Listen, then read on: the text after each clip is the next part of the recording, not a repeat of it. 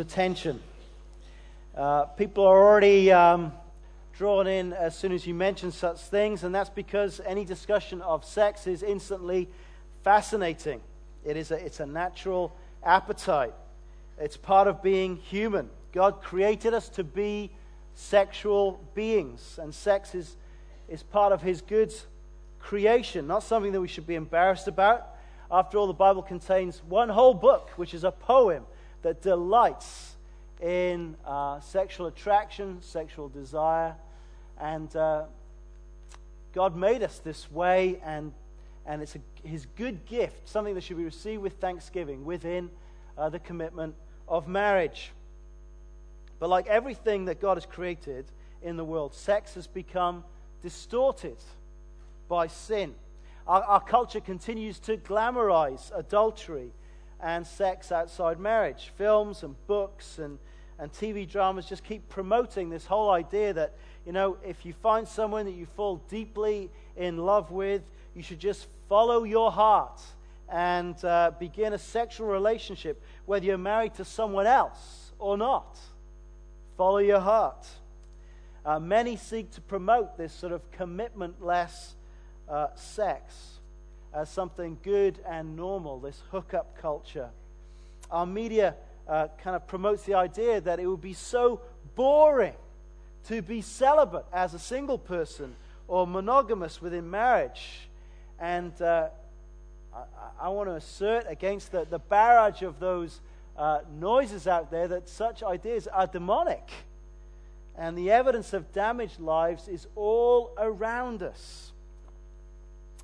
Uh, Chris Huhne and Vicky Pryce are now serving their eight month prison sentence for perverting the course of justice. And it's been a, it's been a, in a humiliating experience for them. The presenting issue was really uh, about whether he, well, he had uh, encouraged her to take his speeding points so that he wouldn't lose his license back in 2003. But of course, the court case just brought out all the, the great heartache that flowed out of uh, the way that their 26 year old wedding fell apart when he began an adulterous relationship. Uh, the affair, as it is glamorously called, is in fact a devastating thing to the rejected spouse. It is incredibly damaging to any children and to the wider family. But more significantly than that, even, is that to commit adultery, you are breaking the seventh of the Ten Commandments. Uh, God's clear uh, uh, teaching uh, uh, of what you should not do. You shall not commit adultery. And it has very serious consequences to obey, uh, disobey God's law. And Jesus wants to teach his disciples and warn them about that in the Sermon on the Mount. So please open your Bibles to page 969.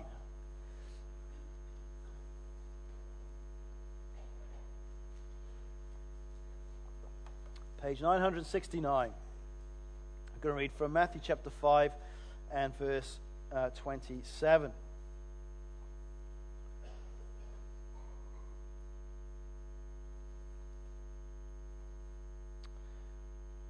You've heard that it was said, Do not commit adultery.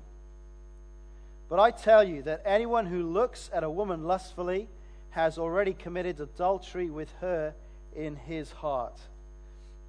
If your right eye causes you to sin, gouge it out and throw it away.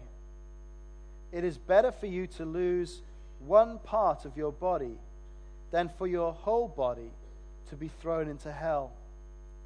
And if your right hand causes you to sin, cut it off and throw it away. It is better for you to lose one part of your body than for your whole body to go into hell. This is God's word. And the context here is that Jesus is teaching what the life of a Christian disciple should look like. Uh, he's teaching with, with great authority about how God's law actually applies now to one of his disciples. It says back in verse 17, Don't think that I have come to abolish the law of the prophets. I have not come to abolish them, but to fulfill them. And Jesus was regularly attacking the religious leaders of his day uh, for uh, the way that they were very proud about kind of obeying God's laws in some outward way and yet missing the real point of their law uh, as it related to their heart. Uh, later in Matthew's gospel, you'll hear this, uh, these words of Jesus Woe to you, teachers of the law and Pharisees, you hypocrites! You are like whitewashed tombs, which look beautiful on the outside, but on the inside are full of dead men's bones and everything unclean. In the same way, he says, you, on the outside you appear to people as righteous, but on the inside you're full of hypocrisy and wickedness. Now, he wanted his disciples to be totally different to that. He was calling them to have a surpassing righteousness to uh, the standards of the Pharisees and the teachers of the law of their day. He didn't want them to be hypocrites, he wanted them to be truly righteous, uh, with transformed hearts that desired to positively do God's will. So you'll see as he, as he teaches in this section, he, he doesn't minimize God's word, he kind of maximizes it. He helps you see not just, just uh, the, the, the simple outward no, but actually what it speaks positively of what the Christian's disciples' heart is to be like. And we saw it uh, two weeks ago on the topic of murder. Do not murder. And Jesus said, well, you know, even if you hate someone in your heart, you actually are committing murder. And, and, and then this week, uh, we're looking at this second topic of adultery. The Old Testament command is pretty clear. Uh, there's only two words in the original Hebrew, and they basically equate to this no adultery. You know, which word don't we understand? It's pretty simple, it's pretty straightforward. No adultery. There's kind of no uh, exceptions. Uh, God is a God who keeps his promises. And so he expects his people who uh, are there to reflect who he is to, to also be those who keep their promises, especially the promise and the commitment of uh, their marriage promises. Jesus upheld the Old Testament teaching that the only place for a sexual relationship was within a heterosexual union between one man and one woman in marriage for a lifetime. There's not one single verse in the Bible uh, that teaches that sex outside marriage is a good thing, a morally good thing. Before we rush to kind of um, congratulate ourselves if we've never broken our marriage vows, Jesus explicitly uh, explains here that um, actually we can engage in illicit sexual activity uh, long before the actual act. Verse 28. But I tell you that anyone who looks at a woman lustfully has already committed adultery with her in his heart. Jesus was speaking to uh, male disciples, and uh, this would be equally true for women as men. And I think we need to understand first what it is not saying. Uh, it is not lust to be attracted to someone or notice that he or she is good looking. That's not lust. It is not lust when a man or a woman becomes um, sexually turned on without any conscious decision to do so. It is not lust to experience sexual temptation. This is normal and healthy as people who've been made by God as sexual beings. The English Standard Version helps us, I think, here uh, in its translation of this verse. But I say to you that everyone who looks at a woman with lustful intent has already committed adultery with her in his heart. What Jesus is talking about here is looking with the intent to lust. Give the next slide on. Lust is the, um, is the sinful desire to pursue any sexual activity outside of marriage. It is not the, the fleeting glance that triggers a sexual thought that is quickly dismissed from the mind that Jesus is speaking about here. It is the conscious, sensual stare. It is the gawking. It is, the, it is using um, another person to fuel your sexual imagination, to stir your sexual desire. That's what Jesus is speaking against.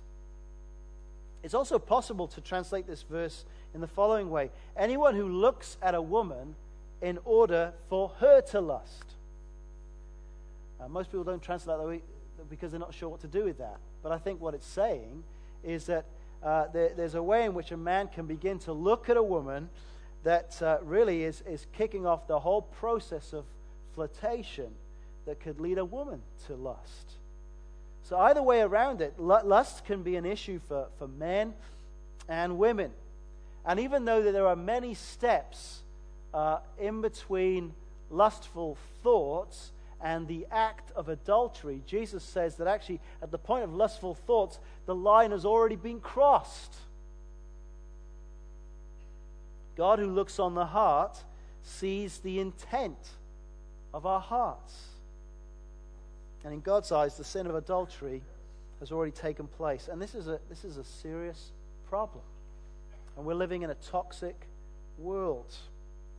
And we live in this sexually permissive culture where we are bombarded with uh, sexually provocative images everywhere. Uh, sex is used to sell everything. And um, we have movies today that uh, would have been probably called uh, porn movies in times gone by, but they are regular 18, even 15 type movies. Um, you've got pornography that is instantly available uh, for free on computers or smartphones that are connected to the internet. And there's growing evidence to say that it's not just a male issue. Uh, there's a growing number of women who are uh, viewing pornography and also getting addicted to sort of very twisted erotic novels. And society is starting to wake up to the damage that pornography does, uh, both on those who are addicted to it and those who produce it. It dehumanizes, it uh, deadens, it distorts healthy sexual relationships between men and women. And I've sat with too many married couples where the wife is, is just breaking her heart uh, because she's discovered that her husband is addicted to pornography in some way. And to them, it feels like um, their husband has been cheating on them. And Jesus says that they have been. You know, single men, single women here, if you are using uh, pornography of whatever sort to fuel your lust, you are already cheating on your future spouse. Uh, you are already storing up in your imagination um, distorted images that will harm a normal, healthy relationship with a future spouse. And the problem with lust is that it is never satisfied. It's never just one pornographic image or one pornographic erotic novel. It is countless. It never ends. It is enslaving, it is addictive, it is degrading, and it is a never ending downward spiral into, into increasing depravity. That's the evidence that's out there. And Jesus wants to shock us. He wants to wake us up by telling us that we need to cut it out. Look at verse 27. If your right eye causes you to sin, gouge it out and throw it away. It is better for you to lose one part of your body than for your whole body to be thrown into hell. And if your right hand causes you to sin, cut it off and throw it away. It is better for you to lose one part of your body than for your whole body to go into hell. I couldn't bring myself to put a graphic up there because this, this language is, is graphic enough, isn't it? It is grotesque. Um, some, tragically in history, have taken these words and acted them out. Uh, famously, uh, a guy called Origen of uh, Alexandria, around 200 AD, tried to deal with his lust by uh, rolling naked on sharp thorns and even castrated himself. And the Council of Nicaea in AD 325 expressly forbids such acts, and even Origen later in life regretted his drastic measures, as you would well imagine. and he concluded that he had misinterpreted the text. Shame he hadn't worked that out earlier, really. The issue is not your physical body. That's the point. There's nothing wrong with this physical body, it is the sinful heart that drives it. And, and even just seeing this in its, in its context would let you know that Jesus is using hyper, hyperbole in his language here. He's committed adultery with her in his heart. The issue here is, is heart. So the point is that even if I chop off my right hand, I've still got my left hand. If I, if I gouge out my right eye, I've still got my left eye. No, but he's not, he's not encouraging mutilation. These verses are not saying mutilate yourself. But there are two vital things that we do need to understand from Jesus' uh, teaching here. Firstly, hell is real and should be avoided at all costs. Do you know who spoke about hell more than anybody else? It was Jesus Christ. And I, I, can't think of many things more precious than having an eye that sees or, or a hand that, uh, that works. You know, if someone in some twisted way was able to come up to me and say, uh, I'll give you 10 bars of gold bullion if you let me chop your right hand off. Well, if someone to do that, I'd choose my hand every time, wouldn't you? There's nothing more precious than a working hand. Uh, it's, it's my right hand that's the most skillful. I'm a right hander. You know, it's, a, it's what I shake people's hands with. I greet them with it. It's, it's my strongest thing. I used to extract teeth with this in the good old days. But Jesus says that if by losing, I was a dentist, by the way. Just so you didn't think I was some sicko that went out on the streets. People paid me to do it, they. But Jesus says that if by losing my right hand I was to avoid my whole body being thrown into hell, I should do it. So that tells me that actually Jesus believed and taught that hell was an awful reality. In verse 22, he spoke of the, of the fires of hell. And here he speaks of the warning of your whole body being thrown into hell. The Bible does teach that um, on the final day, everyone will receive a resurrection body. And some will get to enjoy heaven, and some will be thrown into hell. Hell is real, and it should be avoided at all costs. I think that's what Jesus is saying here. And against this uh, sexually permissive culture, I, I, just think we need to be crystal clear what the Bible has to say for those who want to follow Christ. Um, lust Sexual immorality is sin, and it will take us to hell. Now, the, the Bible's not a killjoy on sex, it's very for sex within marriage. That's the place for it. It's God's good gift. But actually, the Bible wants to warn us that, that, that, that by pursuing lust and sexual immorality now, uh, it, it'll be a killjoy for eternity if you go that way that, those who pursue that sort of, uh, of life unrepentantly will experience their body being thrown to hell forever. And the Bible would encourage us to, to be celibate as singles and to be monogamous in marriage because actually that is the, the way to true eternal joy.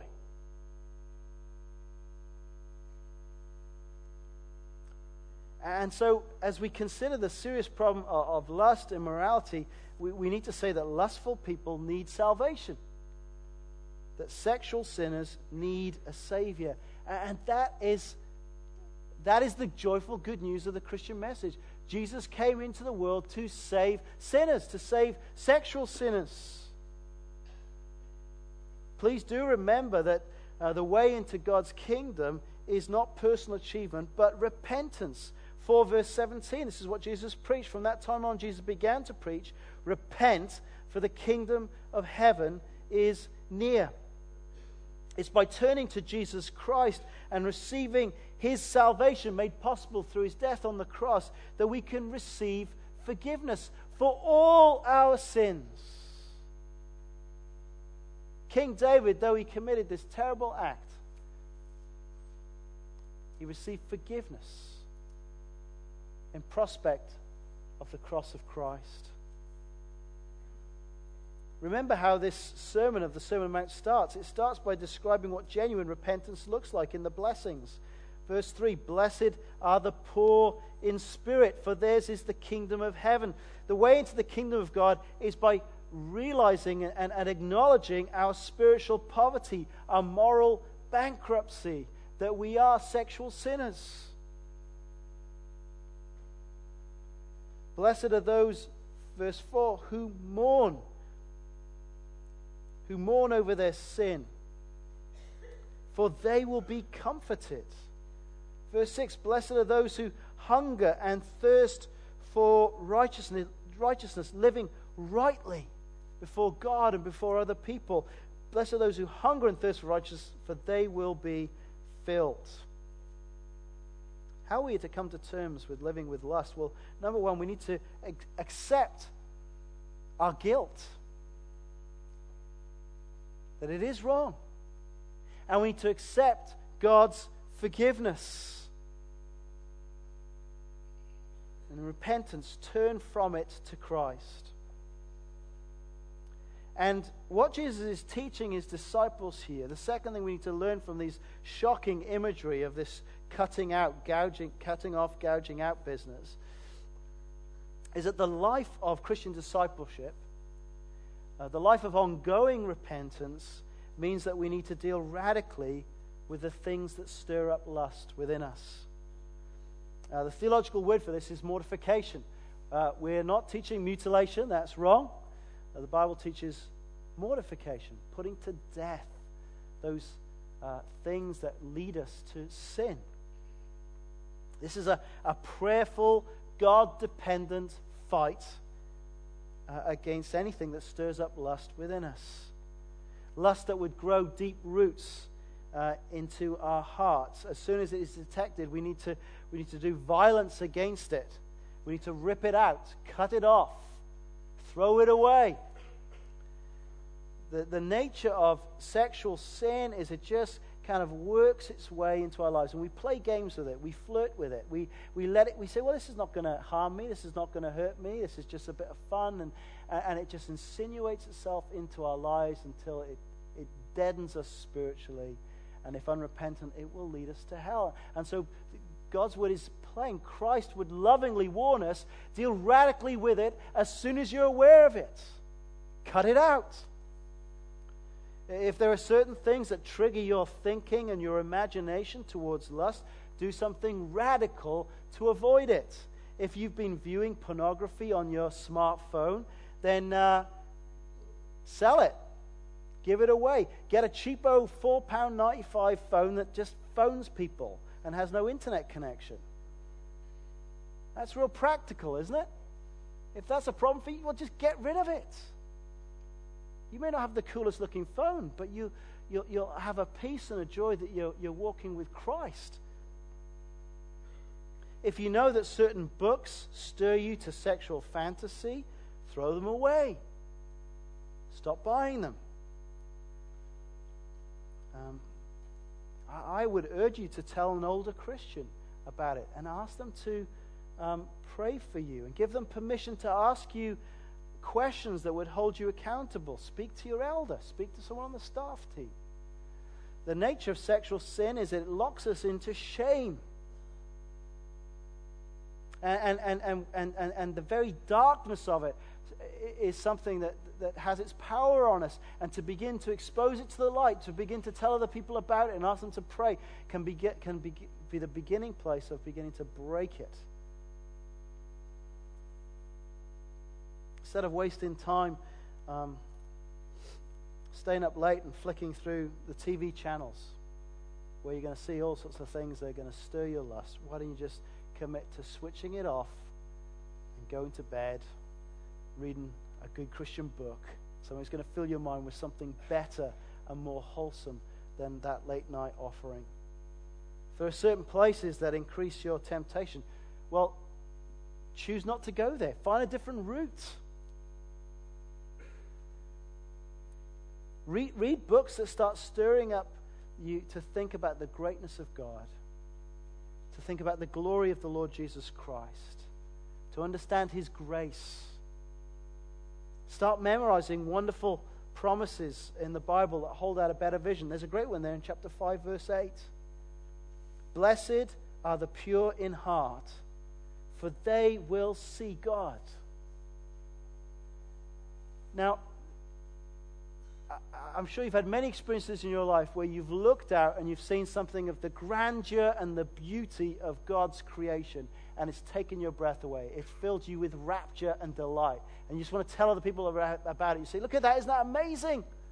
Look at that sunrise, look at that sunset, look at that view, isn't it amazing? Well, just think what it would be to one day see the God who thought of that, who created that, the God of all beautiful glory, that you will see Him.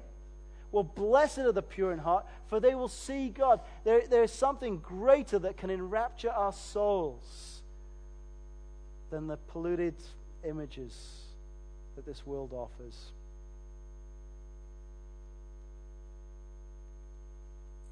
There are, there are great resources that can help you.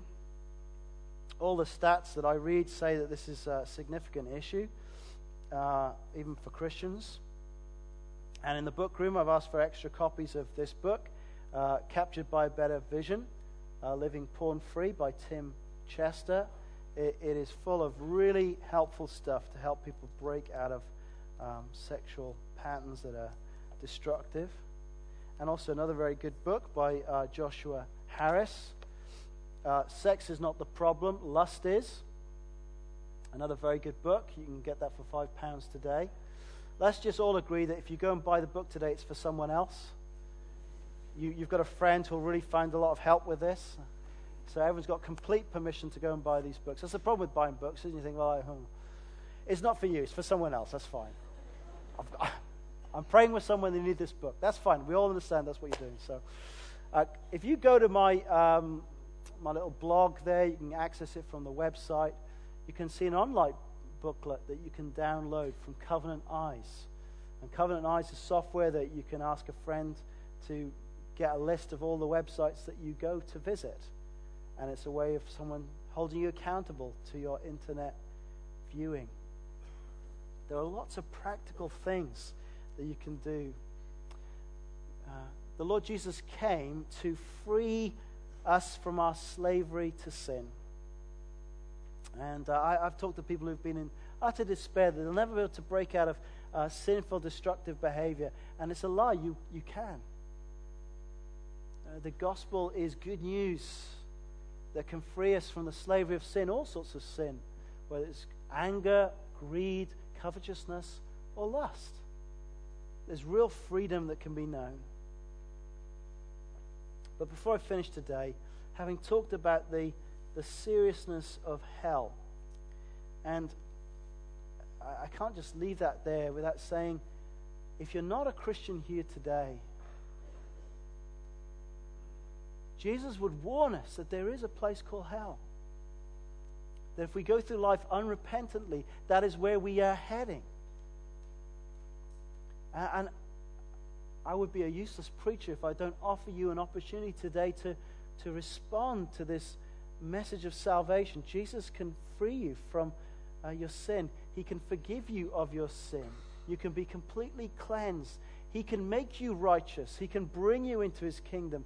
And all that you need to do is to turn to Him in prayer today. In your bulletin, there's a prayer that I've had printed out. And uh, you can turn to that. It's also going to go on the screen. And I want to encourage you. Uh, can you put the whole prayer there, please? It's a simple prayer. It's not a magical prayer, but but it, a prayer like this is something you could use to respond to God today. It's acknowledging that uh, we don't deserve His gift of eternal life, that we're guilty of rebelling against Him, that we need His forgiveness. It's thanking Him for sending His Son, the Lord Jesus, to die for us so that we could be forgiven. It's thanking Him that he, the resurrection is the basis of our new life. And it's, us, and it's a prayer to say, please forgive me and change me that I may live with Jesus as my ruler. And maybe there's some people here today, and you need to pray this for the very first time. So let's pray. Let's bow our heads, and I'll, I'll, I'll pray line by line. Encourage you to pray along in your own heart and mind. Make it your prayer today.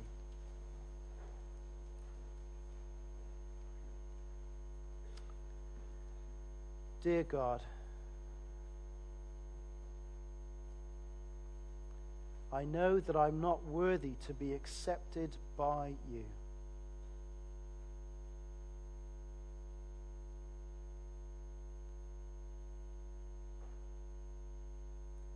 I don't deserve your gift of eternal life.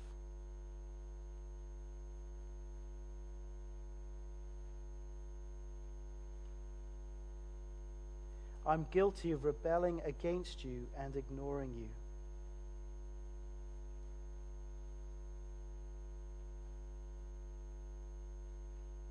I need forgiveness.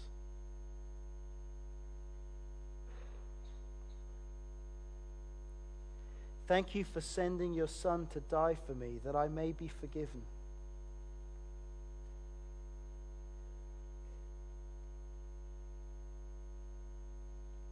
Thank you that he rose from the dead to give me new life.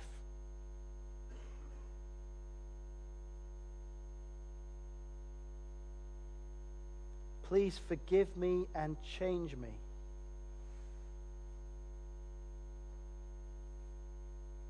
that I may live with Jesus as my ruler.